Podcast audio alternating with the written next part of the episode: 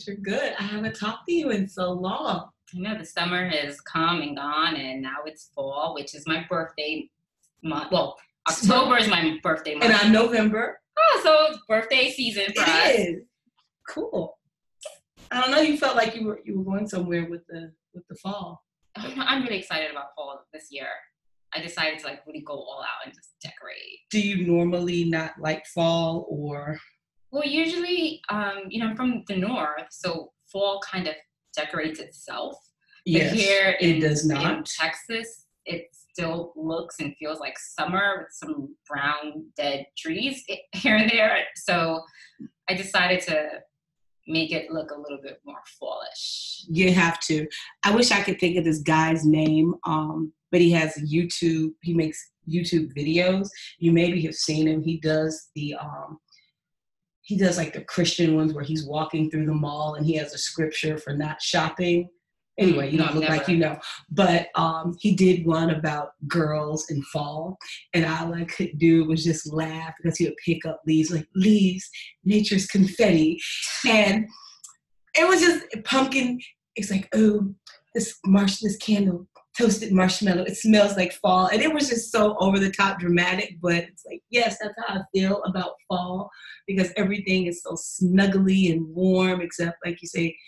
In Houston, it is. It's just hot. It's still hot, and it's still hot. You're not putting on socks to keep warm or snuggling under a blanket. You're just trying to take things off because you're hot. Right. So, I'm I'm enjoying fall this season. It is. So I have like this crazy story which will kind of lead into where we are going and our guest for today. So over the summer, I um, was a director at a summer camp, and there was this guy who was a counselor, and I used to uh, work with him at UST. And he would come into my, he had to come into my office like once or twice a semester to sign paperwork. And at one point, she went by a certain name.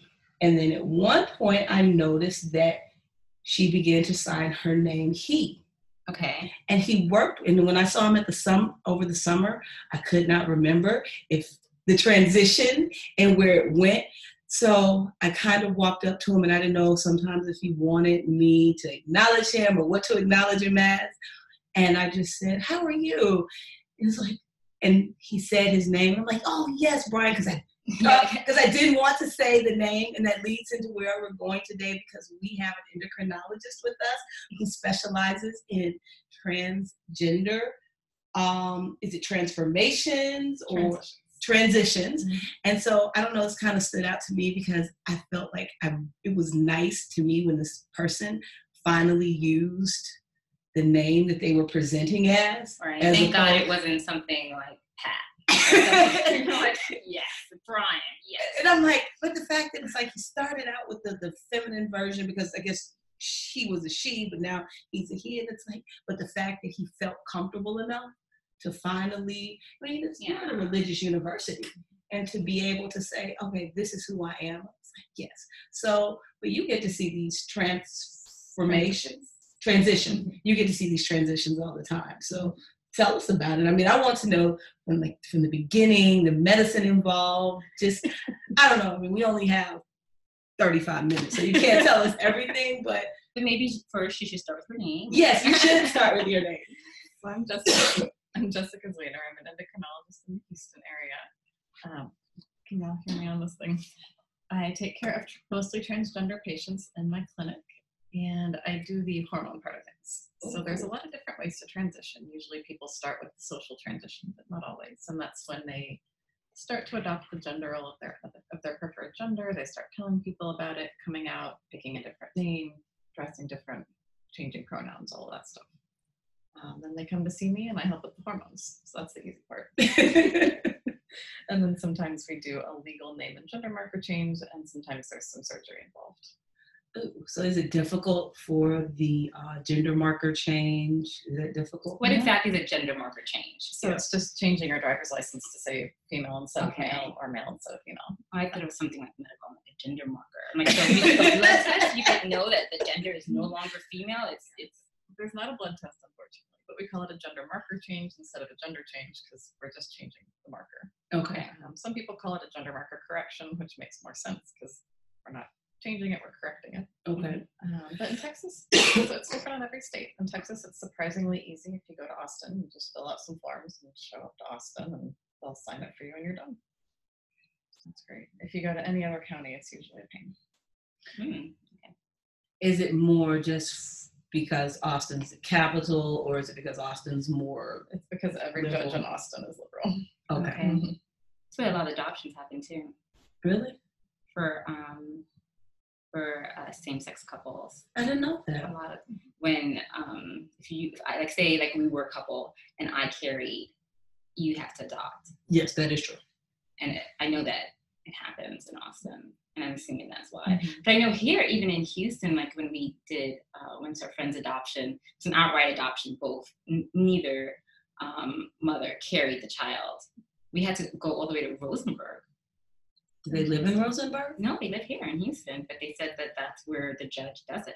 Like that's where they could find a judge. A sympathetic judge. And I wouldn't think Rosenberg would have been like the least sympathetic of places, but No. apparently not. Well, in Harris County, they're not approving gender marker changes. Not because the judges aren't liberal, but because they think they don't have jurisdiction. And since one judge decided we don't have jurisdiction over that, they're all following the precedent. Okay. I've had one patient get hers changed in Harris County, and it took a year and a lawyer and a couple of court dates. And they're we're trying to get more people doing it through Harris County so we can it establish a precedent. Right. But right now, everybody goes to Austin. So if anyone's listening and you need to have a gender marker change, um, fight it. So maybe you can help to establish precedents. There you go. Okay.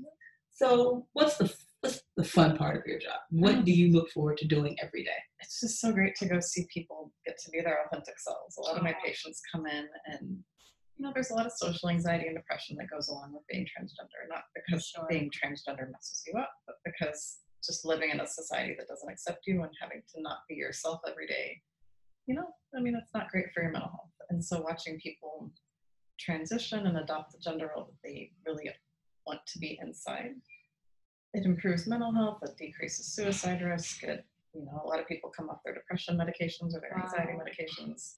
And it's just wonderful to see that, see yourself just blossom. I can imagine. So do you um what what made you want to work in this field? I don't have a good answer for that. I've always just thought it was interesting. Um, So when you went to medical school, you, you knew that this is the field you wanted to oh, work. no. No. I had thought gender medicine was interesting back in college, but I thought, oh, well, only surgeons do that. They just help intersex babies. I didn't realize there was a whole other field of medicine. And then I went, kind of forgot about it, went to med school, liked internal medicine, liked endocrinology. I like working with younger, healthier people, reproductive health, that sort of thing. Um, and then decided, you know, I can do hormones. Mhm. So I did it. I didn't never thought it would be a big part of my practice. I always wanted it to be, but didn't realize how many trans folks were in Houston. Right. And that's pretty much all that I am now, which is wonderful.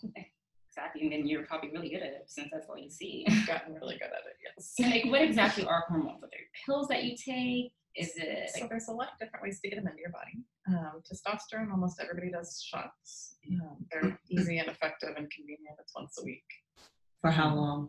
forever. and that's if you're trying to be more masculine. Yes. yes. I could never be a man. I don't do needles.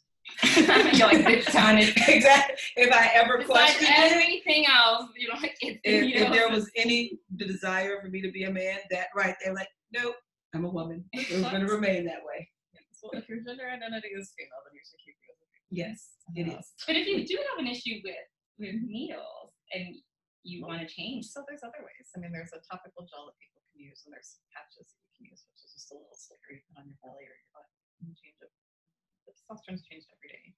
But the shots really aren't that bad. I've had a lot of people who are afraid of shots. We can give them as a subcutaneous injection, which means you use a skinny little half inch needle that goes into the fat of your belly. Um, and most of my patients, they get real nervous about it. We do the first shot, and they look at me and say, I freaked out for that. oh, I didn't even feel it. Um, I've tried the needles on myself, and they're, I hate needles. I don't even know. Like needles, I freak out for needles right before it happens, and I always think to myself, that wasn't that bad. I, never don't know. think that. I don't know what it is though about needles that like Oh, I mean, it hurts. You're, it's they're not, that bad. not the freak out part. Like I'm not, I'm like nervous. and I have to pretend I'm okay because I'll do it usually in front of my children. Now that I have three young kids, Mm. they've been, to, they come to the doctors with me when they get their flu shot. I get my flu shot too to show them how Oh, you're such a good mom. I am. We did that. and um, I'm always like inside freaking out. I'm like, okay. There's But also a difference. There's a difference between a shot or a blood draw and a testosterone. So with the testosterone injections, it's a small needle. You do it every week. You get to do it yourself, so you're completely in control of it. How many gauges is the needle?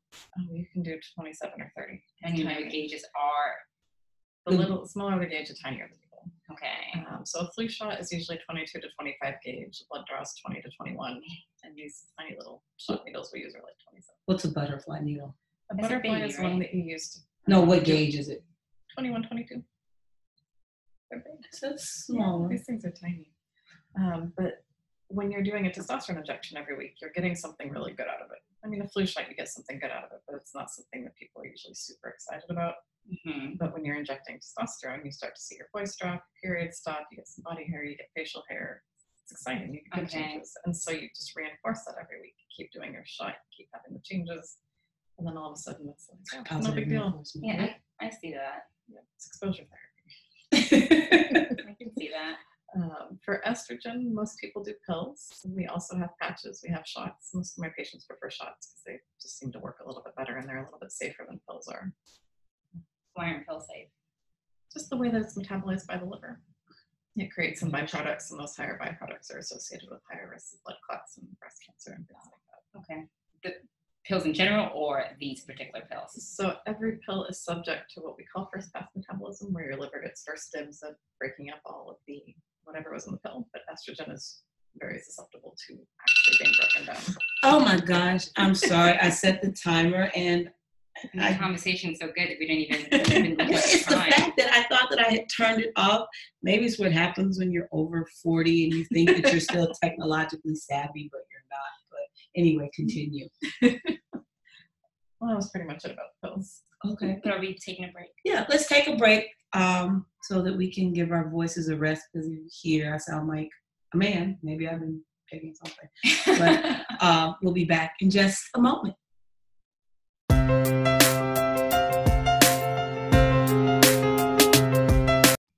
Okay, so a few minutes ago, Jessica asked you what you like most about your job. So, I we'll ask, what do you like the least?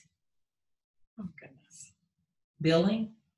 No, billing is easy. I'm out of network with insurance companies, so I don't have any of that fight. Thank goodness. Okay.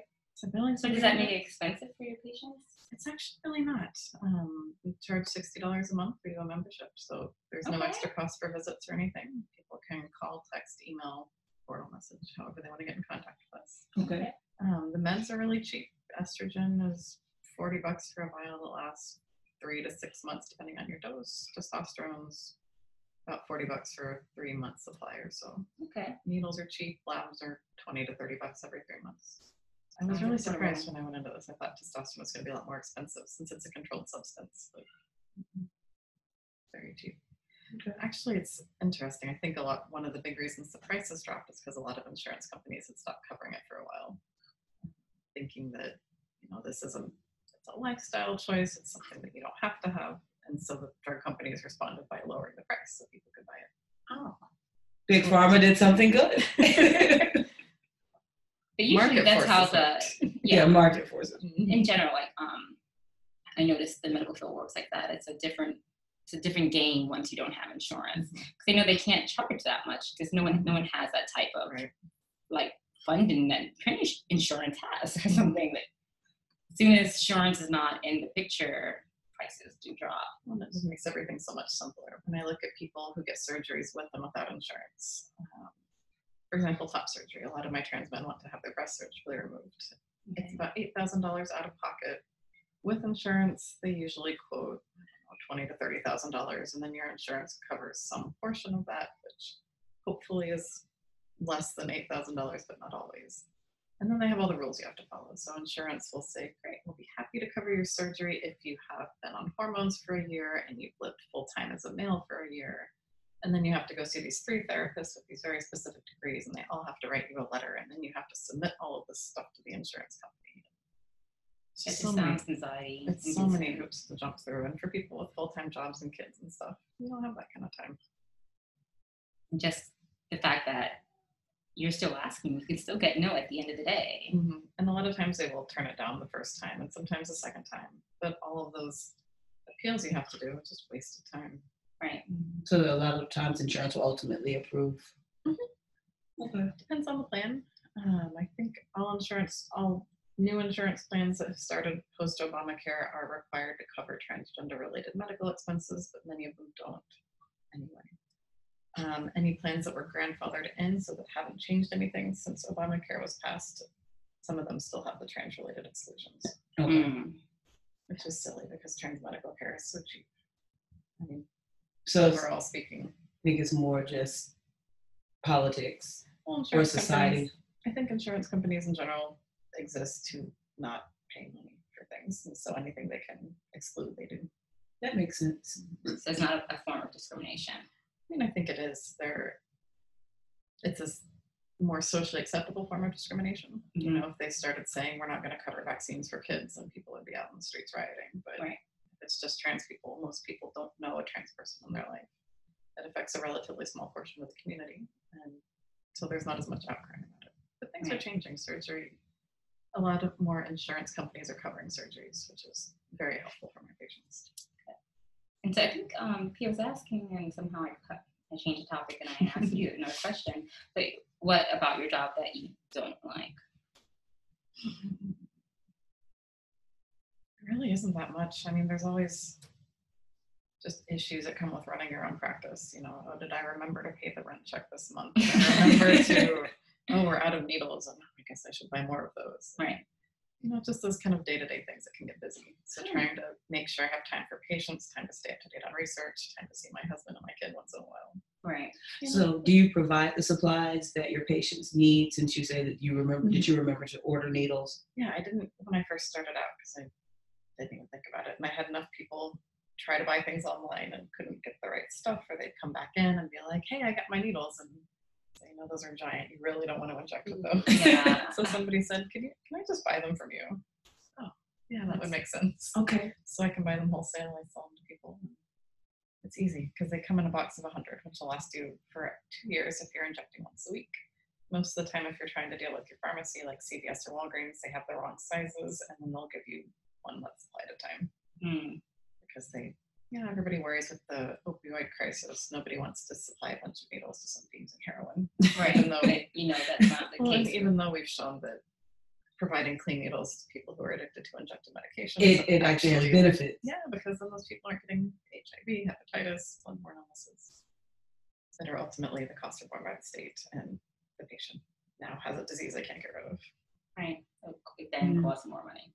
And some, there's a lot of things that are preventable, and sus- but um, insurances or society, the government, whatever, is is not willing to mm-hmm. provide that makes perfect sense. Politically, it doesn't look very good if you're from a conservative place and you run a lot. Or your, one of your main talking points is family values, decreasing drug use, that sort of thing.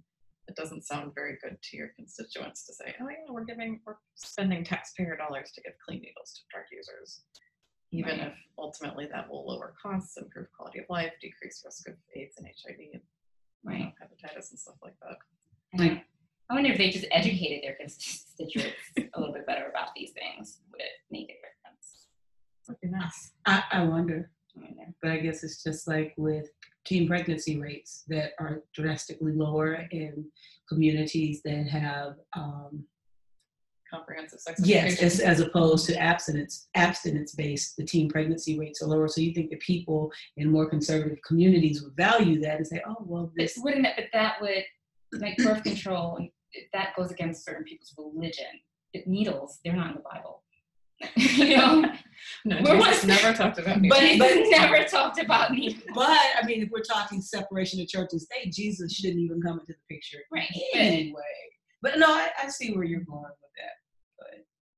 I, I, don't know. Technically, we're not going to have this conversation because the whole sex and marriage thing, marriage isn't mentioned in the Bible, and especially in the Old Testament. I think it's really it's not mentioned very much in the New Testament. So Well, they talked about marriage a lot. It was marriage between a man and a woman, or a man and several women, or a man and you know some people, some prisoners of war that they found. You know, there- it wasn't the standard one man, one woman. Exactly. No the the concept that we mm-hmm. have now of marriage that wasn't mentioned. So But on the topic of comprehensive sex education, it's interesting. There's also a movement toward, in more liberal areas, towards including more LGBT information in sex ed. Oh, that's awesome. So that if you have somebody, you know, who's 11 years old and has realized that they're gay or trans or bisexual or something like that, it's really nice if they can see themselves reflected in that information. So they're much more likely to use it if sex ed doesn't focus only on penis and vagina makes a baby. right. Because there's lots of other things involved. So now, do you do you work with just adults, or do you work with children as well? I work with adults. Um, I only do hormones. I don't do puberty blockers, which is what we start for our younger kids. Um, right at puberty to delay the changes associated with puberty until they're ready to start hormones. Um, I see kids as young as about 15 to start hormones, just as long as they have appropriate parental support and they're in a good place to and ready to start hormones. Okay. Puberty blocker. what made Blockers you not go the puberty blocker route? Because those people need a pediatrician. I Okay. I don't have training in Okay. and kids and I want to make sure I'm not messing anybody up. No, that makes sense. So you want to stick with one thing and do it Mhm. very well Yeah. as opposed to doing multiple things. And puberty, puberty blockers are wonderful. They've been around for a long time. Um, we started them for precocious puberty, so cisgender kids who would start puberty at six or seven, which is obviously not appropriate. Um, and it basically just turns off your body's reproductive system. It's temporary, it's reversible. So once you stop taking that every three month shot where you take out the implant out of your arm, puberty starts. Nice. So what you can do. they have they done it also for like mentally handicapped people. Yeah, you can do it for prostate cancer when you need to suppress testosterone for mentally handicapped people. Usually we don't use that one. We use a different kind of you know, blocker to maintain things. But anybody who needs to not have their own reproductive system working. Right. Um, but it's nice for kids when they start puberty, which can be a very distressing time since their bodies are changing in a way they don't want them to be changing. You know, it's not really appropriate always for a 10 or 11 year old kid to start, you know, developing breasts or something like that. But blockers can slow things down, buy the kids some time, buy the parents some time to come around to things. Wait until it's more socially appropriate to start hormones. We used to not start hormones until 18 because that's when you're legally an adult. But it's also awkward when all your friends have hit puberty and you're still pre-pubertal at 17 and a half. Right. Then we moved to 16 and now it's just kind of whenever the kid and the family are ready. Okay. And it's socially appropriate.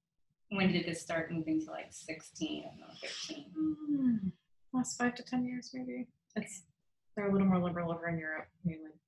Um, we have a lot of research that comes out of the Netherlands because they have a Mm. state-run healthcare and a very good registry. So we have, just have a lot of data on them. Um, but they started switching to 16 10 years ago or something.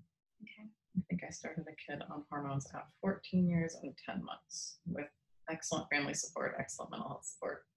Came in, was really distressed that all his friends were starting puberty and he still had a high voice and no facial hair.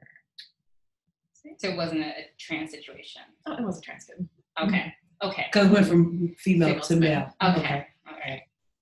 Um, So we started him on a little dose of testosterone and gradually increased it. And now he's keeping track with his peers and he's a happy, healthy, well-adjusted kid. So when you Awesome. transition from pu- from uh, puberty blockers to hormones, so would it be when it's just time for that next puberty blocker, you would start the hormone injection then, or would Usually overlap a little bit. overlap? Okay, Okay. so hormones. So if you give estrogen or testosterone, it will suppress the body's own reproductive system. Okay. Testosterone is more effective than estrogen in that, um, but you want to make sure you have a high enough dose. Okay. So you don't want to withdraw the blocker when you're on a baby dose of hormones, Okay. because then you've got both systems active. that can cause a lot of distress if you're getting, you know, your voice is deepening on testosterone, you're starting to get some facial hair, and then your period comes back. And that can throw some kids into a really bad depression. I don't think so too. Okay. I'm just thinking because when you're saying that, I'm like, I can imagine your voice is getting deeper. Maybe someone would get breast and that, or would it even, or would it be more your period that starts first, or So if we're talking um, somebody who was assigned female at birth who's Mhm. transitioning to male, there we don't start blockers until you've already started puberty. okay, Um, and most kids don't get on blockers. They have to realize that they're trans, be able to have vocabulary to explain that, be in a stable household situation where they can tell their parents and their parents are supportive.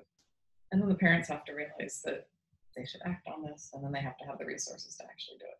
So very few kids make it to blockers. Okay. Usually I see people who are, you know, figured out when they're 17, 18. They come to see me when they're 22 and financially more stable. And then they have to have. Is it a?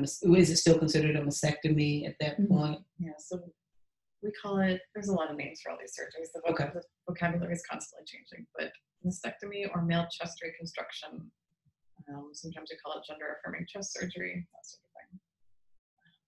But yeah, so if you've already started your period, had breast grow, you know, you've developed hips and all of that, your facial structures have changed. When you start on testosterone, some of that reverses and some of that stays. So breasts might shrink a little bit, kind of the same way that they do postmenopausally. They're just not quite as perky um, but they're still there. This is- Mhm. we all get that. um, facial hair will start coming in, voice will start dropping, body hair comes in. With time, you'll start to lose hips and fat goes in a more kind of male pattern distribution. Um, Does this happen to women too when they go through menopause? so when women go through menopause, their estrogen lowers, but their testosterone doesn't rise. Okay. So my hips won't get any smaller. I know. I'm like, wait, That's what I'm thinking. Wait, wait, did I hear something good hair? I'm like, wait, let's clarify this. Exactly. That's what I'm thinking. The period does stop. Yeah. I just want the hips to go away. that was the best part of being pregnant. My butt went like away, and then it came back, and it's depressing. Sorry. It's okay. well, we're getting near the end of talk. Is there anything that you want to share? Just say about your job. or- just, it's just been such a fulfilling thing. I never really thought that I'd be able to have a practice that was almost exclusively transgender patients, but I'm one of the few doctors I talk to who likes going to work every day. Yeah, a few people. Everyone likes what they do. I love what I do, It's and awesome. it's just such a wonderful thing to see these see all my patients just blossom into the people that they've been meant to be. Um, and parents support your kids if they have questions about their gender. You just validate them; they'll figure it out. I know And if some they're trans, they're trans. Well, I know some people who don't understand um, the trans community as far as like when it comes to children. Mhm. Like they're afraid that people are um, drugging their children. So nobody gives hormones to kids. You don't give hormones until you know, 13, 16, 18, something like that. Right. You know, if your four-year-old is assigned male at birth and wants to wear a dress, we don't take them to the doctor to give them estrogen. Right. You know, you just kind of wait until puberty. Um, so no one's drugging children. There's a range of what we call gender creativity. So gender is not just male and female; it's on a spectrum. We know there's people in the middle. Gender identity is not um, necessarily binary. Gender expression, which is how you like to express your gender, there's a lot of diversity in that. So some kids are assigned male at birth, they identify as a male, they're a boy, there's never any issues with that. Some kids who are assigned male at birth like to wear dresses, you know, they like sparkly things and unicorns, and maybe they also like Spider-Man, but and that's okay. and our children have found us. so I think that we should probably wrap up for the day. Would you all like to say hello? Hello. Hello. Hello. Well, thank you, Jessica, Anytime, for thanks for having joining me. us, and thank you. I mean, I I've need enjoyed. you to get this this car. Okay. Okay, thank you. Close the. I I, didn't know what's in this room. I know. He walks in, he sees a car. I need it to get it. So anyway, thank you for joining us, Jessica. And um, if there's any resources that you would like to share, um, links, websites, feel free to give them to us so we can upload them. Um, just- you never know. We might have someone who needs your services. You. Have a great day, Brianna and Je- Jessica. Okay, bye.